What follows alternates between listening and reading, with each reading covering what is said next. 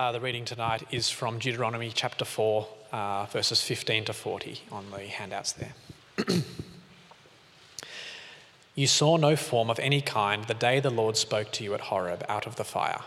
Therefore, watch yourselves very carefully, so that you do not become corrupt and make for yourselves an idol in the image of any shape, whether formed like a man or a woman, or like any animal on earth, or any bird that flies in the air, or like any creature that moves along the ground, or any fish in the waters below. And when you look up to the sky and see the sun, the moon, and the stars, all the heavenly array, do not be enticed into bowing down, bowing down to them and worshipping things the Lord your God has apportioned to all the nations under heaven. But as for you, the Lord took you and brought you out of the iron smelting furnace, out of Egypt, to be the people of his, of his inheritance, as you now are. The Lord was angry with me because of you, and he solemnly swore that I would not cross the Jordan and enter the good land the Lord your God is giving you as your inheritance.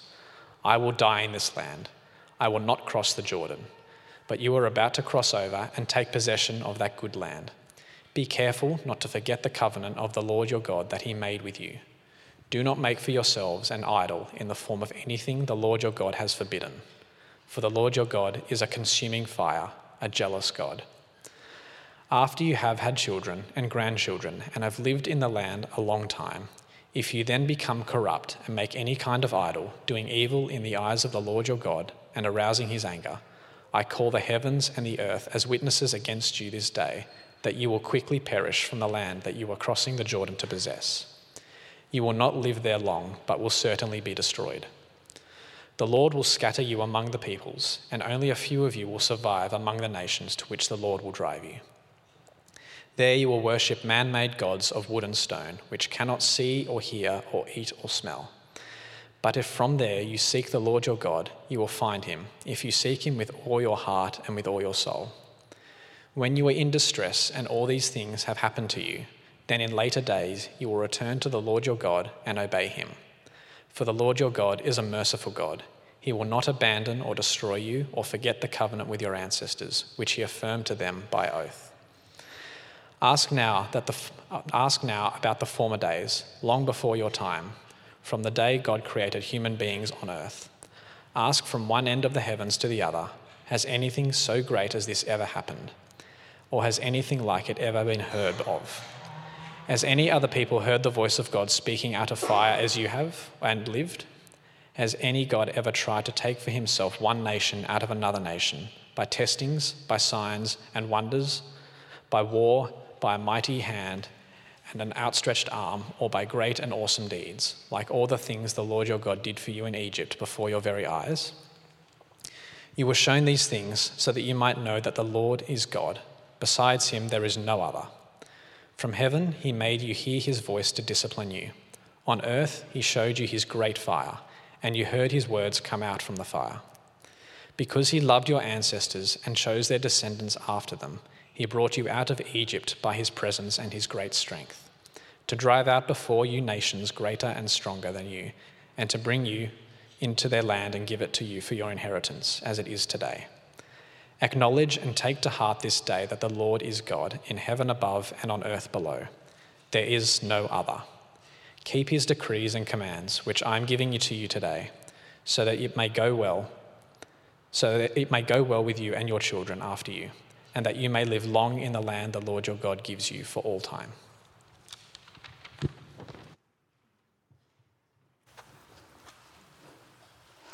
Thanks, Jordan. Well, today we come to the end of Moses' first sermon in the book of Deuteronomy. Perhaps Israel was heaving a sigh of relief, as you might be doing in about half an hour or so. So far, Moses' sermon has reviewed the last 40 years of Israel's history, how God directed them to leave Horeb, also called Mount Sinai, to go in to take the land that he'd promised to give them, how they reached Kadesh Barnea, a journey of 11 days, how they sent spies in from there to the promised land, how the spies reported that the land was good how Israel then refused to go up into the land. Because the spies also told them that the people in the land were stronger and taller than them, that the cities were large and fortified, in spite of the way that God had carried them through the wilderness as a father carries his son. They chose not to trust in the Lord their God. And so that generation forfeited the opportunity to go into the land that God had promised them. They spent 40 years wandering in the wilderness. Once that generation had died, God again directed them towards the promised land. This time around, they've had some initial success. As they've followed God's commands, God has delivered Sihon, king of Heshbon, and Og, king of Bashan, into their hands. That's brought them to Beth Peor, which you can see on the map there at number 12, on the edge of the promised land. Again, Moses has reminded Israel of all of this in the first part of this first sermon in Deuteronomy. And now, as Moses looks to wrap up this sermon, he tells more of their story. And we see again that Israel's story really is God's story, that Israel's identity is shaped by who God is, by the covenant God made with them, by how God has delivered them, led them, loved them, and is fulfilling his promises to them. Moses sets before the people of Israel who God is and how God calls them to live as his people in the land he's giving them.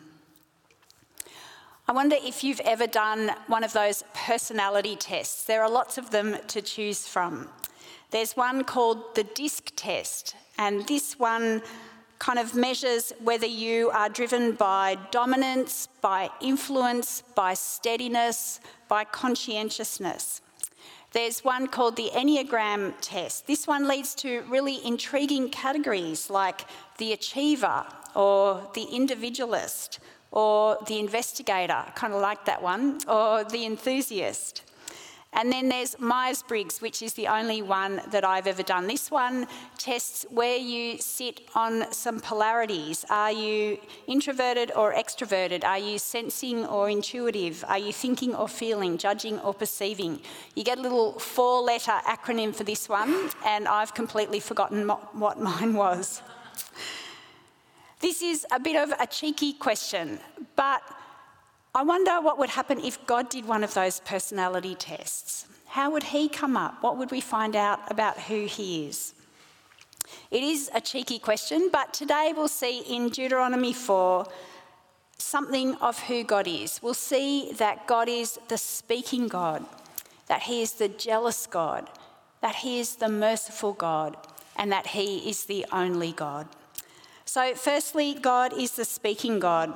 In the first 15 verses of Deuteronomy 4, Moses looks back at another key moment in Israel's history. So I'm going to read for you from verse 10 to verse 14. Remember the day you stood before the Lord your God at Horeb, when he said to me, Assemble the people before me to hear my words, so that they may learn to revere me as long as they live in the land, and may teach them to their children.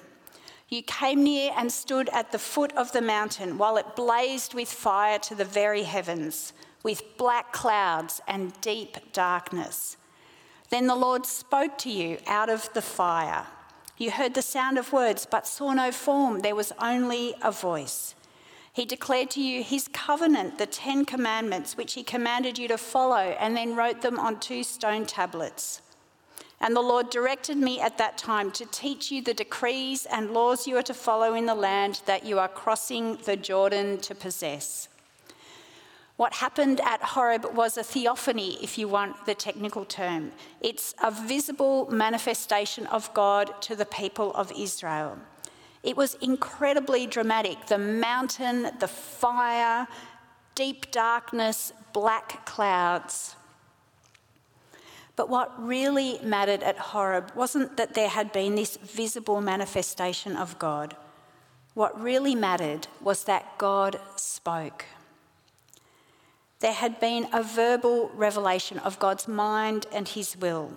Sinai was a kind of cosmic audio visual experience, if you like, but it was the audio that mattered. Verse 12 The Lord spoke to you out of the fire. You heard the sounds of words, but saw no form. There was only a voice. It's a bit like when you meet someone new. When you see them, you can kind of take a guess at their age, you look at the clothes they're wearing, you might make some assumptions about who they are from how they look. But it's not until they start talking to you that you can actually really get to know them. Israel was a people who heard God speak. God made himself known to them so that they could know him. And God called them in Deuteronomy 4 to remember his words and to teach their children. In those first 14 verses, he calls them to hear his commands, to keep them, to follow them, to observe them carefully, to watch themselves closely, not to add to or subtract from what they've heard. It's hard to miss the point, isn't it? Of this with a purpose so that they would go in and take possession of the land that God was giving them, so that they would learn to revere God as long as they lived in the land, so that the other nations would see their wisdom and understanding, so that they would live out their identity as His people. God has also spoken to us. John chapter 1 In the beginning was the Word and the Word was with God, and the Word was God. The Word became flesh and made his dwelling among us. Hebrews chapter 1. In the past, God spoke to our ancestors through the prophets, like Moses, at many times and in various ways. But in these last days, he has spoken to us by his Son. We've heard God speak in Jesus, Jesus, who was the Word made flesh. We've also heard God speak with a purpose so that anyone might know him, so that we may live as his people, trusting in him, thoroughly equipped for every good work in our lives. 2 Timothy 3 All scripture is God breathed and is useful for teaching, rebuking, correcting, and training in righteousness so that the servant of God may be thoroughly equipped for every good work. So, God is the speaking God. He spoke to Israel at Horeb. He spoke to the world in Jesus. He speaks to us in Scripture, in the Bible, His God breathed word. The question is are we listening to Him? Are you listening to Him? As well as being the speaking God, God is the jealous God. Verse 24 the Lord your God is a consuming fire, a jealous God. This is a really jarring sentence all around, isn't it? Jealousy isn't an attribute that we usually applaud. And the idea of God being a consuming fire is incredibly confronting.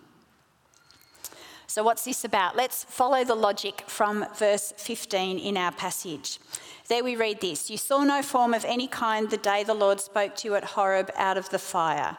Therefore, watch yourselves very carefully so that you do not become corrupt and make for yourselves an idol, an image of any shape. It's not just that the audio was the important part of Israel's encounter with God at Horeb the fact that God had no form there had a purpose, a specific purpose, that Israel wouldn't make an idol or an image of any shape. The words used here are exactly the same as the words used in the second commandment in Deuteronomy 5. So, this is a kind of extended reflection on that commandment. There's a list of possible shapes that the idols might take in verses 16 to 19. And that list is given in an order that precisely reverses the order of creation in Genesis 1. Human beings, land animals, birds, fish, heavenly bodies. The point being made here is that idolatry turns upside down the whole created order. Worshipping images of created things puts them in the place of God Himself. The created order is to be enjoyed as God's gift to all the nations. but it is not to be worshipped.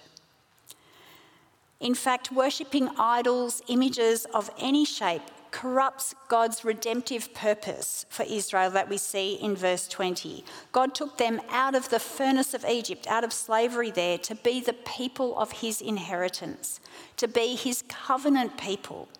In verse 23, making an idol strikes right at the heart of God's covenant with Israel.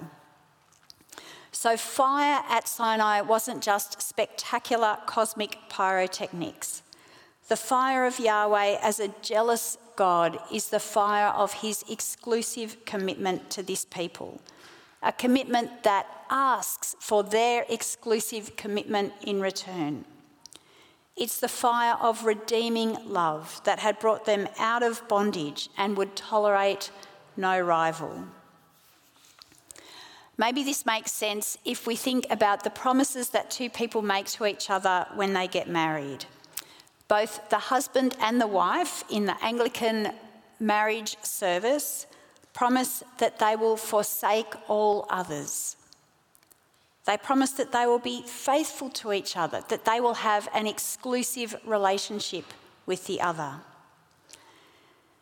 When one member in a marriage commits adultery, when they have sex with another partner, we feel the pain of that, don't we? We understand why the wronged partner would feel jealous, should feel jealous. Their wife or husband is giving to someone else what they should only give to their marriage partner. God's covenant with Israel is exclusive, like the marriage covenant. In fact, God is described several times in the Old Testament as Israel's husband. Your maker is your husband, Isaiah declares to God's people in Isaiah 54.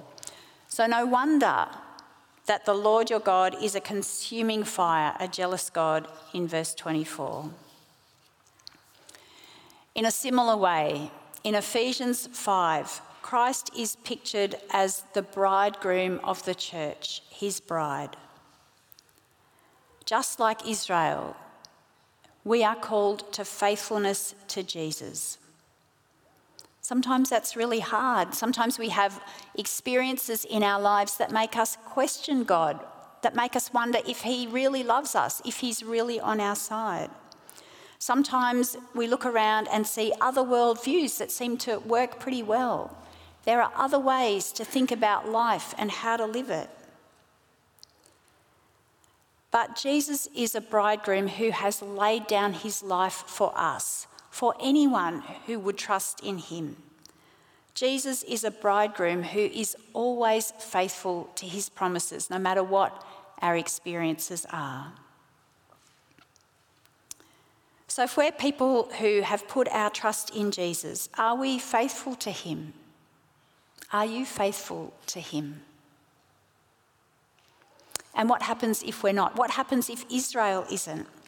Moses now has a kind of thought experiment where he addresses that question. What happens if Israel isn't faithful to God in the promised land? Moses calls heaven and earth as his witnesses. And here's his question in verse 25. After you've had children and grandchildren and have lived in the land a long time, if you then become corrupt and make any kind of idol, doing evil in the eyes of the Lord your God and arousing his anger, then what happens? Pause there for a moment. Think about a marriage where one partner has committed adultery. What happens? This isn't always the case, but what usually happens is the undoing of the relationship. What usually happens is a reversal divorce. Two people who were previously married to each other become unmarried. What Moses pictures here is also a reversal. Just as we saw earlier that the people's idolatry would reverse the order of creation, so now we see it would also mean a judgment from God that would reverse the covenant with Abraham Verse 27 The Lord will scatter you among the peoples, and only a few of you will survive among the nations to which the Lord will drive you. God promised in his covenant with Abraham that his people would be as numerous as the stars in the sky, as numerous as the sand on the seashore. He promised Abraham that he would give his descendants the land of Canaan. When Moses is preaching this sermon, the people of Israel are numerous. The people of Israel are standing right on the edge of the promised land, ready to go in. But Moses' thought experiment shows that idolatry in the land will lead to them being scattered, no longer in possession of the land God promised them, and that only a few of them will survive. No longer would they be numerous as promised. And ironically, what Israel will find if they are unfaithful to God is that the man made gods of wood and stone that they've chosen to worship cannot deliver. They cannot see or hear or eat or smell, we hear in verse 28. It's devastating. The idols, the images that Israel has chosen to worship are impotent. They are powerless to help Israel once they have been scattered among the nations. The real tragedy is that this isn't just an academic thought experiment. Moses makes that clear in verse 30 where the if of verse 25 becomes when. When you are in distress and all these things have happened to you. We hear Jeremiah talking about this same tragedy. There in Jeremiah 3, really confrontingly, the Lord accuses faithless Israel of committing adultery on every high hill and under every spreading tree through her idolatry. In the same way, Judah was also unfaithful and committed adultery with idols of stone and wood. Return, faithless people, declares the Lord in Jeremiah 3, for I am your husband. But how can a faithless people return? God is not only the speaking God revealing his will and the jealous God desiring our exclusive devotion. He is also the merciful God, and so a faithless people can return to him. Look again with me at verse 29. But if from there, that is, scattered among the nations, no longer in the promised land, worshipping idols, having forsaken Yahweh, if from there you seek the Lord your God, you will find him if you seek him with all your heart and with all your soul. When you are in distress and these things have happened to you, then in later days you will return to the Lord your God and obey him. For the Lord your God is a merciful God. He will not abandon or destroy you or forget the covenant with your ancestors, which he confirmed to them by oath. The basis of Israel's future hope was the character of God. We see this in action in the life of the prophet Hosea. His life was an acted parable. In Hosea 3, we read this The Lord said to me, Go show your love to your wife again, though she is loved by another man and is an adulteress. Love her as the Lord loves the Israelites, though they turn to other gods. It's confronting when we hear it in that context, isn't it? Hosea commanded by God to love his adulterous wife. What we learn is that God is faithful to his promises to Israel, even though they are unfaithful to him. Like a jilted husband who continues to love his wife, God loves his people. He is merciful when they seek him with all their heart and with all their soul, when they show wholehearted, repentant recommitment. God's relationship with his people is like one of those adulterous marriages where the wronged spouse holds out hope of reconciliation. But even if God is merciful, how will this faithless people ever seek him with all their heart? Moses gives hope later in Deuteronomy, in Deuteronomy 30. God is the one who will change their hearts to enable them to do this. Deuteronomy 30, verse 6 The Lord your God will circumcise your hearts and the hearts of your descendants, so that you may love him with all your heart and with all your soul and live. We see all of this play out if we keep reading through the Old Testament. God does bring his people into the promised land. We see in the book of Joshua.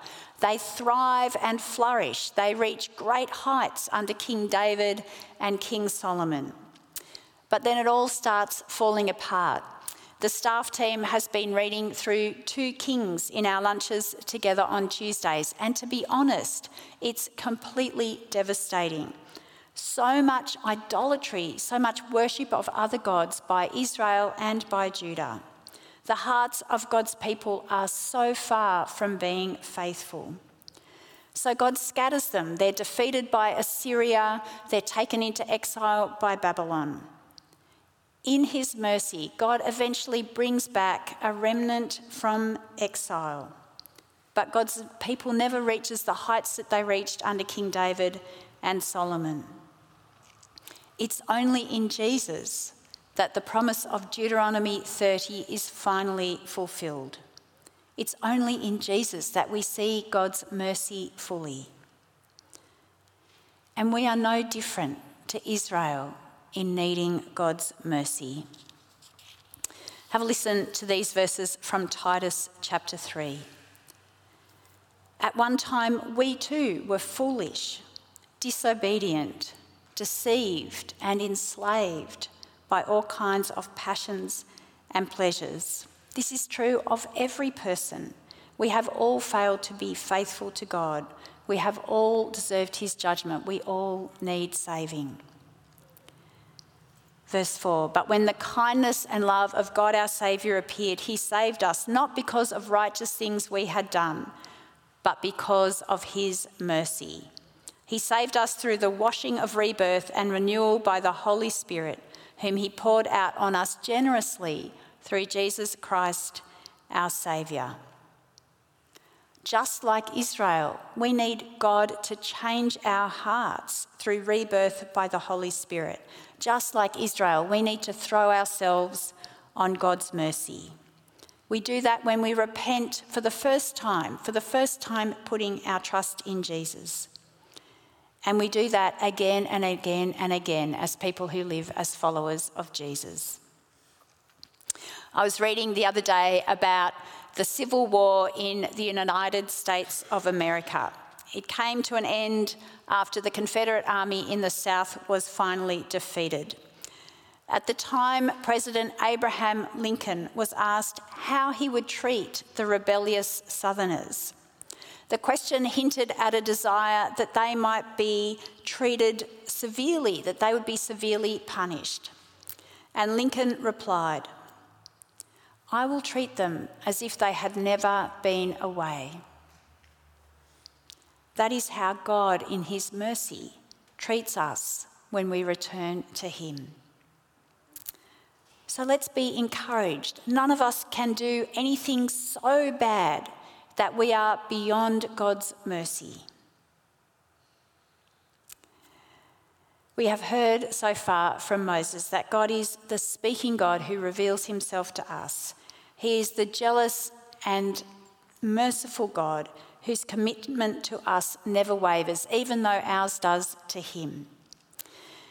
Moses now really ramps up the rhetoric as he lands this sermon. He lands by proposing a research project of cosmic scale. It encompasses the whole of human history, the whole of space. Such is Moses' confidence that the questions he asks will find no answer. Verse 32 Ask now about the former days, long before your time, from the day God created human beings on the earth Ask now from one end of the heavens to the other Has anything so great as this ever happened? Or has anything like it ever been heard of? Has any other people ever heard the voice of God speaking out of fire as you have and lived? Has any God ever tried to take for himself one nation out of another nation by testings, by signs and wonders, by war, by a mighty hand and an outstretched arm, or by great and awesome deeds, like all the things the Lord your God did for you in Egypt before your very eyes? No, is the answer Moses implies. And then he drives home his conclusion. You were shown these things so that you might know that the Lord is God. Besides him, there is no other. We might well ask a similar question to Moses Has anything so great as this ever happened, or has anything like it ever been heard of? Has any other people seen their God come near, being born as a baby, living on earth as a man, dying sacrificially on a cross, being raised to life again? Has any other God given his life in love for his enemies to reconcile them to himself? No. We hear echoes of Moses' conclusion in Peter's words about Jesus in Acts chapter 4. Salvation is found in no one else, for there is no other name under heaven given to mankind by which we may be saved. What a challenging claim that there is only one God and we meet him in his Son, the Lord Jesus.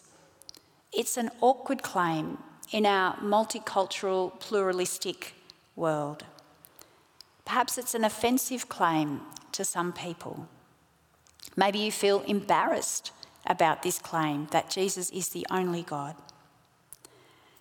In a world of you do you, where we each exert our autonomy to write our own stories, it's a difficult claim to get around. But, says Moses, there is no other God.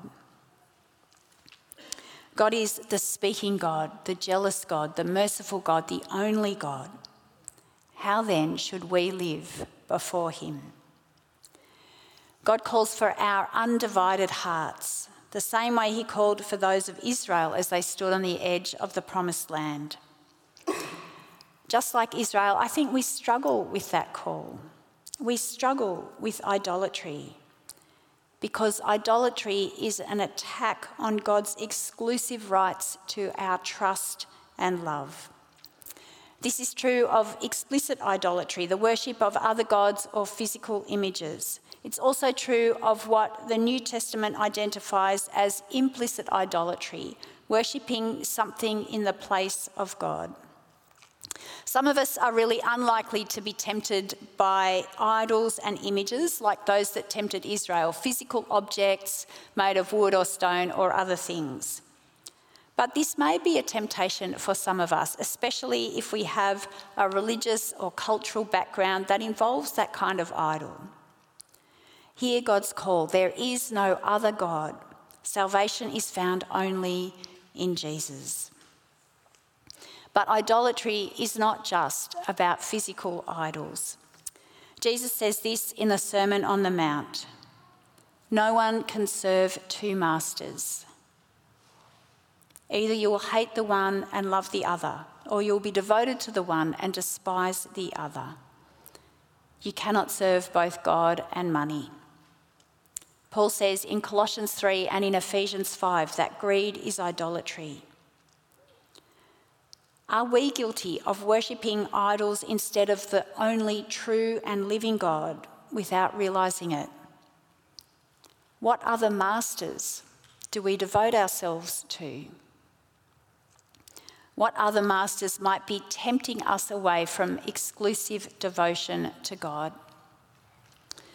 Do we trust God with our work, with our relationship status, with our future with our family, our parents? Do we trust God with our finances, or are we obsessively adding to our bank accounts and our super funds? Is our desire to buy a home, travel the world, live a comfortable life the thing that rules our decision making? Or have we entrusted those things to God? Do we love and value God above everything else? Or is our love for the things of this earth consuming our minds and hearts? God offers us what money and other idols never can. So let's pray for undivided hearts that obey the Lord Jesus Christ. Let me pray. God, we thank you that you are the one true God. We thank you that you reveal yourself to us in Jesus, that in Jesus' sacrificial life and death, you offer us your love. You offer us life with you. God, thank you that you love us with a faithful love. Please help us to love you in return with faithful love in all that we do. Amen.